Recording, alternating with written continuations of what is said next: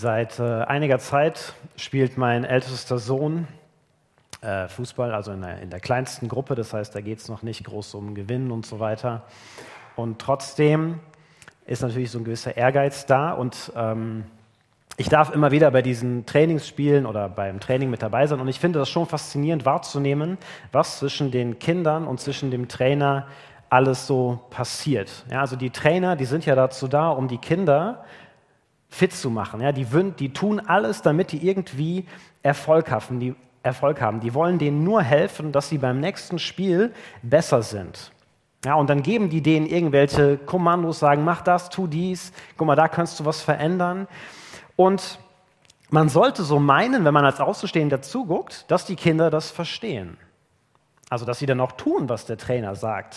Wer schon mal bei so einem Training dabei war, der weiß, es läuft ziemlich anders ab. Die tun nämlich ungefähr gar nicht das, was der Trainer sagt. Die machen irgendwas, ja, und dann rennen die da mit dem Ball lang, wollen ein Tor schießen. Und der Trainer sagt: Guck mal, gib ab, da vorne steht einer frei. Und was? Das Kind denkt sich: Nö, ich schieße selbst das Tor und es geht natürlich in die Hose. Ne? Also wird da nichts draus. Und man fragt sich schon, wann lernen Sie denn endlich, dass Sie besser auf Ihren Trainer hören, wenn Sie wirklich gewinnen wollen? Der will doch nur Gutes für Sie. Warum tun Sie das nicht? Und ich bewundere die Trainer, weil die haben echt Ehrgeiz, also da dran zu bleiben. Auch, ja, die haben ja nicht die Möglichkeit, die Kids zu spielen, spät, äh, äh dass sie, also die haben nicht die Möglichkeit, sie zu zwingen, so zu spielen, wie das gut wäre. Ähm, aber sie geben ihr Bestes, damit die Kinder das doch machen. Später, wenn die mal größer sind, dann gibt es sicherlich andere Möglichkeiten, auch einen gewissen Druck auszuüben und zu sagen, so, wenn du jetzt nicht so spielst, dann bist, kommst du aus dem Verein. Aber so in dem Alter, da geht das noch gar nicht. Ja, man kann, der Trainer kann nur versuchen,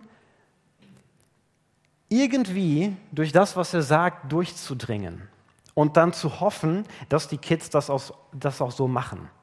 Und ich weiß nicht, ob du auch schon mal in so einer Situation warst, wie diese Trainer, dass du etwas siehst bei jemandem, du willst dieser Person helfen, du willst ihr was Gutes, du willst sie vielleicht vor etwas schützen oder du willst ihr helfen, Erfolg zu haben. Und das Einzige, was du machen kannst, ist darauf zu hoffen, dass diese Person auf dich hört. Du kannst die Person nicht zwingen. Als Eltern erlebt man das dauernd mit Kindern. Ne? Dann sagt man hier, fahr ein bisschen langsamer, man sieht, das Kind ist schon ganz da vorne mit dem Roller, da ist eine Pfütze und man sagt, pass auf, du rutschst aus. Man kann nur hoffen, das Kind hört oder nicht. Und meistens hört es nicht und dann, naja, fällt es dann oft auch ziemlich hin. Oder es gibt so andere Situationen, ja, vielleicht beim Sport. Ja, ein Kumpel von dir ist vielleicht mit dir im Fitnessstudio unterwegs zum ersten Mal und der will irgendwas machen, was er bei jemand anderem sieht und du hast schon ein bisschen Erfahrung und du weißt, das wäre nicht so gut, wenn der das macht. Du kannst ihn aber nicht zwingen, das nicht zu machen. Am Ende macht das vielleicht doch und du kannst nur hoffen, dass er auf dich hört, auf deinen Ratschlag und es nicht macht. Ich bin früher viel dem Skateboard gefahren und da habe ich öfter folgende Situation erlebt, jemand kommt und sagt, ah, das ist ja cool, will ich auch mal machen. Sage ich, bitte spring nicht drauf. Das ist nämlich das Erste, was die dann probieren, im Fahren drauf zu springen, weil es sieht sehr einfach aus. Ein guter Freund von mir kam mal mit uns zum Skaten, hat genau das gesehen bei uns, hat gesagt, mach ich auch mal. Sage ich, bitte mach's nicht. Und in dem Moment fällt er schon hin. Er hat nicht auf mich gehört. Und ich wollte ihm doch nur Gutes, aber ich konnte ihn auch nicht zwingen, es nicht zu machen. Ja, oder du steckst in so einer Situation drin, du hast eine echt schwere Zeit hinter dir und du hast etwas entdeckt, was dir geholfen hat, da rauszukommen. Und du hast eine Freundin, der geht es ähnlich, die ist in, auch in so einer Situation und jetzt willst du ihr helfen. Du wünschst ihr, dass sie das entdeckt, was du entdeckt hast. Du kannst sie aber nicht zwingen, das zu machen. Du kannst nur hingehen und sagen, du, pass mal auf, ich habe Folgendes erlebt, bitte mach das doch auch so. Und dann kannst du nur hoffen, dass sie das auch tut, dass sie dir vertraut und dass sie auf dich hört. Zwingen kannst du sie aber nicht. Kannst sie auch nicht befehlen, das funktioniert nicht. Ja, ich denke, dass wir alle diese Situationen kennen, wo wir es wirklich gut mit anderen Menschen meinen, aber wo wir auch wissen, wir können sie nicht zwingen, wir können ihnen das auch nicht befehlen. Ja, wir können es ihnen nur sagen und wir können hoffen, dass sie auf uns hören. Und wir alle haben auch schon mal diese Situationen von außen erlebt, dass wir sehen, da ist jemand, der will jemand anderem was Gutes tun, ja, wie eben dieser Trainer. Ich sehe das von außen und denke mir, hör doch auf deinen Trainer. Warum hörst du denn nicht auf den? Aber so Situationen, wo wir uns dann denken, hör doch auf deine Freundin, hör doch auf deinen Freund der meint es doch gut mit dir. Kannst du, siehst du das nicht? Was eigentlich, warum geht das nicht in deinen Kopf rein? Die meinen es doch wirklich gut mit dir. Hör auf deine Eltern. Hör auf wen auch immer. Die Person will doch, dass dir etwas gelingt. Warum erzähle ich diese Beispiele? Weil ich denke, dass es Gott mit uns oft ganz genauso geht. Ja, wir haben uns letzte Woche mit dieser Frage beschäftigt, worum geht es denn eigentlich beim Christsein? Und da machen wir heute weiter. Ihr erinnert euch, beim Christsein haben wir festgehalten, geht es um Anbetung. Der Mensch ist eigentlich dazu geschaffen, Gott anzubeten, aber stattdessen fängt er an, andere Dinge zu machen, andere Dinge anzubeten. Und das Resultat ist die Welt, in der wir uns jetzt befinden, eine Welt, in der es viel Böses gibt und Unrecht. Und der Irrtum des Menschen ist jetzt, dass er meint, ja, das kriege ich aber selbst in den Griff. Ich kann mich selbst gut orientieren in meinem Leben. Und wenn wir uns die Realität anschauen, dann merken wir, bis zu einem gewissen Grad kann der Mensch auch tatsächlich Gutes bewirken, das stimmt, aber wir haben es trotzdem noch nicht geschafft, in wie viel tausend Jahren Menschheitsgeschichte das Böse aus der Welt zu schaffen. Hat keiner von uns hingekriegt. Wir haben auch nicht geschafft, Leid und Schmerz und Unrecht aus der Welt zu schaffen.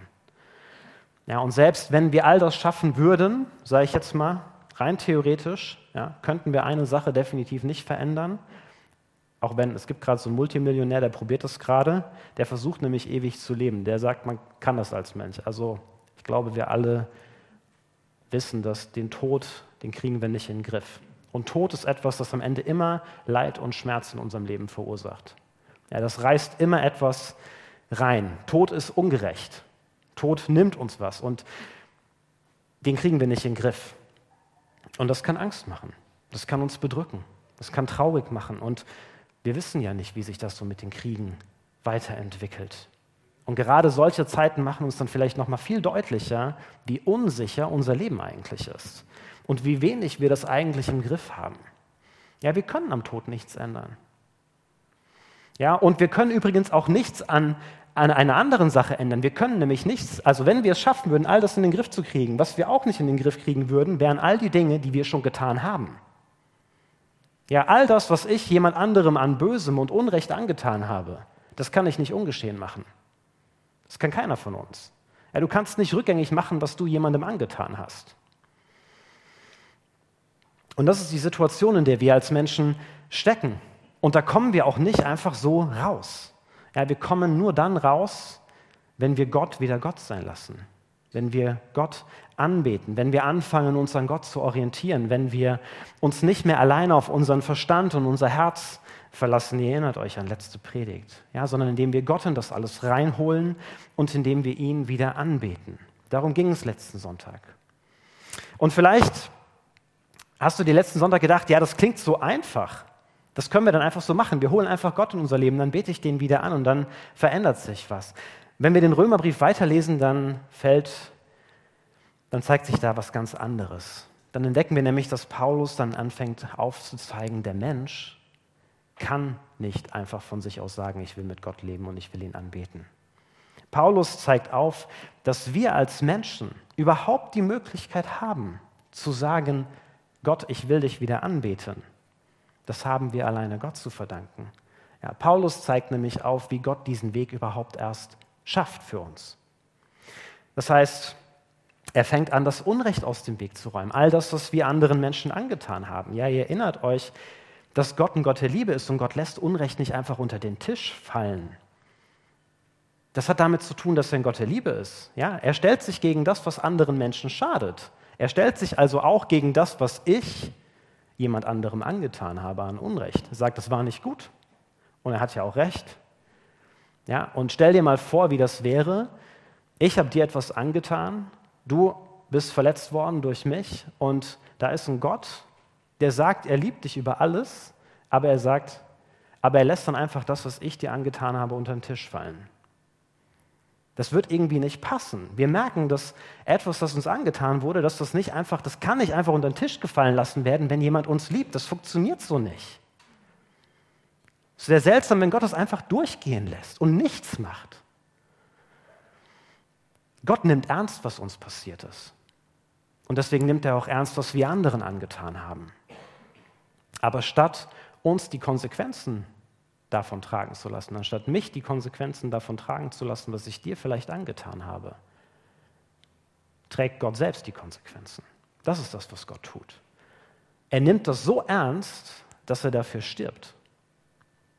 Und damit schafft Gott das aus dem Weg für uns alle. Ja, und dann zeigt Paulus auch, so rettet uns Gott. Gott macht aus alten Menschen neue Menschen. So drückt Paulus das aus. Und er sagt, dass wir uns überhaupt dafür entscheiden können, mit diesem Gott zu leben, der das macht. Das verdanken wir alles Gott. Gott macht das möglich und dann führt Paulus das weiter aus und sagt, und dann schenkt er uns sogar noch den Heiligen Geist. Gott wohnt auf einmal in uns. Gott fängt an, uns zu verändern. Er fängt an, unseren Charakter zu verändern und wir können da mitmachen. Aber auch da, dass ich da überhaupt mitmachen kann, verdanke ich nur Gott, weil er mir seinen Geist schenkt. Alleine könnte ich das nicht. Der Heilige Geist befähigt mich dazu, er befähigt dich dazu. Das alles ist das, was Gott für uns als Menschen tut, weil er uns liebt. Ja, und er besiegt den Tod er beseitigt all das Unrecht und das Böse und er befähigt uns, anders leben zu können. Er macht uns zu seinen Kindern. Und nachdem Paulus das alles in seinem Brief ausgeführt hat, kommt er an einen Punkt in seinem Brief, da schreibt er dann Folgendes. Ich habe euch vor Augen geführt, Geschwister, wie groß Gottes Erbarmen ist. So im Griechischen ist interessant, Erbarmen steht da im Plural. Gibt es im Deutschen gar nicht. Also Erbarmungen ist ein ganz komisches Wort. Aber Paulus will damit deutlich machen, Gott hat ganz, ganz viel für dich getan. Nicht nur eine einzige Sache.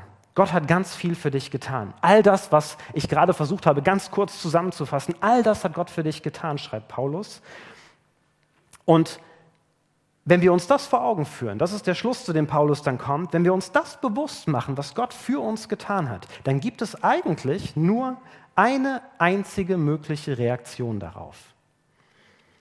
Und die ist, die einzige angemessene Antwort darauf ist die, dass ihr euch mit eurem ganzen Leben Gott zur Verfügung stellt und euch ihm als ein lebendiges und heiliges Opfer darbringt, an dem er Freude hat. Das ist der wahre Gottesdienst und dazu fordere ich euch auf. Und jetzt sind wir genau an diesem Punkt, dieser Situation, die ich vorhin versucht habe, so ein bisschen zu beschreiben, damit ihr ein Gefühl dafür kriegt, wie dieser Ton ist, den Paulus hier hat. Im Englischen heißt es I urge you. Im Deutschen gibt es überhaupt nicht so ein Wort. Jemanden herzlich darum bitten, mit allem Nachdruck, bitte hör auf mich. Paulus weiß, das kann er keinem befehlen, das kann er uns nicht befehlen. Er kann uns auch nicht zwingen, Gott zwingt uns auch nicht, Gott kann uns das auch nicht befehlen, das zu tun. Aber Paulus bittet, mach das. Das, was ich jetzt hier schreibe, mach das, weil das die einzige angemessene Antwort ist auf das, was du erlebt hast. Darum geht es jetzt in deinem Leben als Christ. Es geht darum, Gott anzubeten, und zwar mit deinem ganzen Leben. Paulus benutzt diesen Begriff Opfer. Er fordert uns auf, unser Leben als ein Opfer darzubringen. Ja, und das klingt vielleicht auf den ersten Moment so ein bisschen seltsam. Aber Opfer, das müssen wir uns erstmal vor Augen führen, das war damals etwas völlig Selbstverständliches. Es gab damals ganz, ganz viele Opfer. Die Menschen, das war für die an der Tagesordnung. Da gab es zum Beispiel Sühneopfer. Ja, die waren zum Beispiel dazu gedacht, Gemeinschaft mit Gott wiederherzustellen. Also die waren dazu da, um Gott zu sagen, es tut mir leid, bitte vergib mir, was ich an Unrecht getan habe. Und da macht Paulus zum Beispiel ganz klar, das braucht ihr nicht mehr. Die Gemeinschaft mit Gott, die ist hergestellt. Es gab aber auch andere Arten der Opfer. Es gab Opfer, die zum Beispiel Dankesopfer waren, Lobopfer. Das heißt, Opfer waren ein Ausdruck der Beziehung, der gelebten Gemeinschaft mit einem Gott. Durch sie kommunizierte man mit Gott, durch sie dankte man Gott, durch ihn lobte man Gott, durch sie antwortete man Gott. Das war Gemeinschaft mit Gott, das war der Opferkult war Gemeinschaft mit Gott, das war Gottesdienst damals für die Menschen. So dankte man Gott, so ehrte man Gott, so betete man Gott an.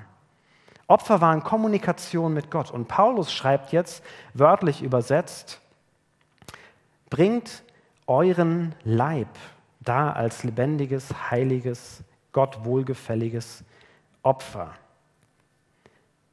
Wir sollen nicht mehr irgendwelche Sachen opfern, wie die Menschen damals. Paulus sagt den Christen Rom, ihr sollt nicht mehr Sachen opfern, sondern ihr sollt euren Körper opfern. Und damit meint er natürlich nicht, dass wir uns töten sollen oder sowas, sondern wir sollen Gott unseren Körper zur Verfügung stellen. Ja, was tun wir denn mit unserem Körper? Wir handeln mit unserem Körper. Wir kommunizieren mit unserem Körper. Den ganzen Tag nutzen wir unseren Körper. Und Gottesdienst bedeutet, dass ich diesen Körper, den Gott mir geschenkt hat, für Gott einsetze. Das ist dann der wahre Gottesdienst. Gottesdienst ist also nicht das, was wir heute Morgen hier feiern, ihr Lieben. Das, was wir heute Morgen hier tun, das ist ein kleiner Teil von dem, was Paulus als Gottesdienst bezeichnet. Unser ganzer Alltag soll Gottesdienst sein. Unser, Gottes, unser Alltag soll voll von Anbetung sein. Früher habe ich immer gedacht, Anbetung ist nur Singen. Ja, deswegen hatte ich auch immer ein Problem damit.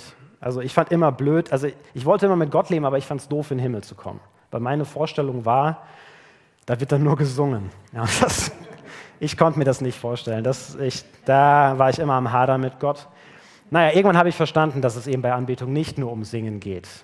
Paulus gibt den Christen jetzt nämlich ganz viele praktische Beispiele dafür, wie sieht denn Gottesdienst im Alltag aus. Ja, die ganzen nächsten Kapitel, ich habe jetzt nur mal versucht, ein bisschen zusammenzufassen. Ich brauche heute keine Beispiele zu bringen, weil Paulus bringt ganz, ganz viele Beispiele. Paulus schreibt da Folgendes. Gottesdienst ist Mitarbeit in der Gemeinde, sich einzubringen, mitzumachen, mit den Begabungen und Fähigkeiten, die Gott dir geschenkt hat. Gottesdienst ist anderen Menschen in Not zu helfen, für sie da zu sein. Gottesdienst ist Gastfreundlichkeit. Gottesdienst ist die Art und Weise, wie ich mich gegenüber anderen verhalte. Ja, zum Beispiel, indem ich Böses nicht mit Bösem zurückzahle. Mich darum zu bemühen, mit anderen Menschen in Frieden zu leben. Mich nicht zu rächen. Gottesdienst bedeutet, meinem Feind was zu essen geben, wenn er hungrig ist. Gottesdienst bedeutet, auf den Staat zu hören, die Steuern zu bezahlen und nicht drum herum zu tricksen sodass mir was zum Guten kommt. Gottesdienst bedeutet, Beamten gegenüber Respekt zu erweisen. Schreibt alles Paulus, ist nicht von mir. Gottesdienst bedeutet, niemandem etwas schuldig zu bleiben, außer Liebe. Gottesdienst ist ein Leben zu führen, bei dem wir nicht, nichts verstecken müssen. Ein Leben, das besteht, wenn da Licht drauf fällt. Also, dass wir nichts tun, wofür man sich verstecken müsste. Gottesdienst bedeutet, auf die Schwachen Rücksicht zu nehmen in der Gemeinde. Und es bedeutet genauso nicht, die eigene Schwachheit auszunutzen und als Vorwand zu nutzen in der Gemeinde, um etwas für sich rauszuholen. Gottesdienst bedeutet, sich um Frieden in der Gemeinde zu bemühen, nicht Konflikte zu verschweigen und zu ignorieren, sondern anzugehen, Versöhnung anzustreben miteinander. Gottesdienst ist nicht nur an uns selbst denken. Gottesdienst ist, uns an Jesus sein Beispiel zu nehmen. Und das sind nur ein paar Beispiele, die Paulus aufführt. Er führt noch viel, viel mehr aus. Und merkt ihr, diese Dinge betreffen unser ganzes Leben. Da geht es nicht nur um Singen, da geht es nicht nur um Beten. All das ist Anbetung. Das ist Gottesdienst. Gottesdienst ist ein Lebensstil. Anbetung ist ein Lebensstil. Und Paulus wirbt dafür, dass wir so leben. Weil das die einzige angemessene Antwort ist auf das, was Gott uns für uns getan hat. Und wisst ihr, was ich das Verrückte an der ganzen Sache finde? Dass diese Art zu leben auch noch mir gut tut. Ja, wir denken bei Opfern ja oft an etwas, was wir, also, dass wir etwas aufgeben müssen. Und das ist mit Sicherheit auch so bei Jesus. Das ist gar nicht die Frage. Ja, es bedeutet auch, Dinge sein zu lassen. Ja? Denkt zurück an das Fußballtraining. Wenn ich den Ball halt nicht abgebe auf Dauer, dann werde ich auch nicht gewinnen. Das funktioniert nicht. Manchmal muss man Sachen aufgeben, um etwas zu gewinnen. Und genauso ist es auch bei Gott. Ja, manche Sachen muss ich aufgeben, aber am Ende gewinne ich alles. Am Ende gewinne ich viel. Gottesdienst im Alltag, das ist der Schlüssel zu einem gelingenden Leben. Gott freut sich darüber und mir tut es auch noch gut. Christsein bedeutet, deinen Alltag als Gottesdienst zu leben. Und ich, ich kann mit Paulus nachvollziehen, dieses, dieses, dieses, ich, ich würde es euch gerne deutlich machen. Ich weiß nicht, wie ich das machen kann. Ja, vielleicht hast du in deinen Gedanken jetzt schon passiert, passiert dann Folgendes. Ja, das klingt langweilig. Das klingt nicht nach einem spannenden und guten Leben. All das kommt ja dann wieder in unsere Gedanken und erinnert euch an die Predigt letzten Sonntag. unsere Gedanken liegen nicht immer richtig. Wir irren uns, was ein gutes Leben anbelangt. Wir liegen vielleicht an manchen Stellen richtig, aber am Ende brauchen wir Gott. Und am Ende ist die Frage, vertraust du Gott? Vertraust du ihm mehr als deinem Verstand und deinem Herzen vielleicht sogar? Und genau darum ringt Paulus mit den Christen in Rom. Und darum ringt Paulus auch heute mit uns in diesem Text. Davon bin ich zutiefst überzeugt. Und ich weiß auch gar nicht, wie ich das besser sagen könnte als er. Führ dir vor Augen, was Gott für dich tut, was er für dich getan hat, was er dir geben will, was die Ausgangssituation ist, wo wir herkommen als Menschen. Gott will nur ein gutes Leben für dich. Gott ist nicht auf deinen Gottesdienst angewiesen. Er will, dass du ihn anbetest, weil er auch weiß, dass es dir gut tut. Ja, weil er dich beschenken will, weil er dir helfen will, ein gelungenes Leben zu leben. Gott zeigt uns den Weg. Er ermöglicht den Weg überhaupt erst. Und dann gibt er dir auch noch den Geist, um dieses Leben leben zu können. Aber er zwingt dich nicht zu leben. Auf diese Weise. Er bittet dich mit allem Nachdruck. Das ist eine herzliche Bitte. Und ich kann dich heute Morgen wie Paulus nur bitten, fang an so zu leben. Leb deinen Alltag als Gottesdienst. Ich habe zum Schluss noch eine Idee. Die ist nicht von mir, beziehungsweise nicht ganz, ich habe die ein bisschen abgewandelt, die ich richtig gut finde. Und vielleicht ist das dir eine Hilfe, das mal in einer neuen Weise anzugehen, zu versuchen, dieses Gottesdienst im Alltag zu lesen. Nimm dir in der nächsten Woche mal Zeit, um von Römer 12 an weiterzulesen. Also die nächsten Kapitel sind ja voll von diesen praktischen Beispielen. Und bitte Gott davor, dir zu zeigen, was vielleicht heute dran ist. Ja, was du heute von diesen Beispielen umsetzen könntest. Und wenn du merkst, dass da eine Sache ist, die springt dich an, dann bleib da, lies gar nicht weiter, merk dir nur diese eine Sache, lies den Vers nochmal und versuch das umzusetzen. Und dann tust du noch einen zweiten Schritt. Bete diesen Vers, den wir uns gerade angeschaut haben, also Römer 12, Vers 1. Es kann dann zum Beispiel so gehen. Ja, Gott, ich danke dir für dein großes Erbarmen mit mir, für alles, was du für mich getan hast und für alles, was du mir geschenkt hast. Ich gebe dir heute meinen Körper. Ich will so reden und handeln, dass du dich drüber freust. Und dann hängst du vielleicht noch diese eine Sache dran, die Gott dir beim Bibellesen wichtig gemacht hat. Sagst, heute will ich besonders gastfreundlich sein zum Beispiel. Und damit es auch hängen bleibt, also dieses Gebet in deinem Tag, dass sich das durch den Tag durchträgt, habe ich einen ungewöhnlichen Vorschlag. Das ist die, die, die Idee, die ich jetzt sozusagen übernommen habe. Und die finde ich richtig gut. Bevor du das Gebet betest, machst du Folgendes. Ich demonstriere das jetzt hier kurz. Du legst dich auf den Boden. Also Paulus spricht ja davon, dass wir unser Leben als ein Opfer hingeben sollen. Und ich, ihr wisst, wie Opfer dargebracht wurden. Ne? Die wurden auf den Altar gelegt. Und das hilft, sich daran zu erinnern. Ja, Gott zu sagen, so, ich gebe dir diesen Körper. Der Körper gehört dir. Mach was damit heute. Wir, unser Körper macht was mit uns. Wir verdeutlichen etwas durch unseren Körper. Ja, ihr lacht alle, ihr werdet euch daran erinnern. Und genauso werdet ihr euch daran erinnern, wenn ihr das tut. Wir können das, was wir sagen, durch Dinge, die wir mit unserem Körper tun, unterstreichen. Wenn ich jemandem sage, ich habe dich gern, kann ich das unterstreichen, wenn ich ihn umarme. Wir haben als Menschen nun mal einen Körper. Und genauso kann ich das, was ich sage im Gebet, durch meinen Körper auch noch zum Ausdruck bringen. Ich kann das unterstreichen. Und deswegen lade ich dich ein, dieses Gebet mit deinem Körper zu sprechen. Das jeden Morgen mal zu tun in der nächsten Woche. Und guck mal, ob was passiert. Ich glaube, es kann dir eine gute Hilfe sein, Gottesdienst im Alltag zu leben. Amen.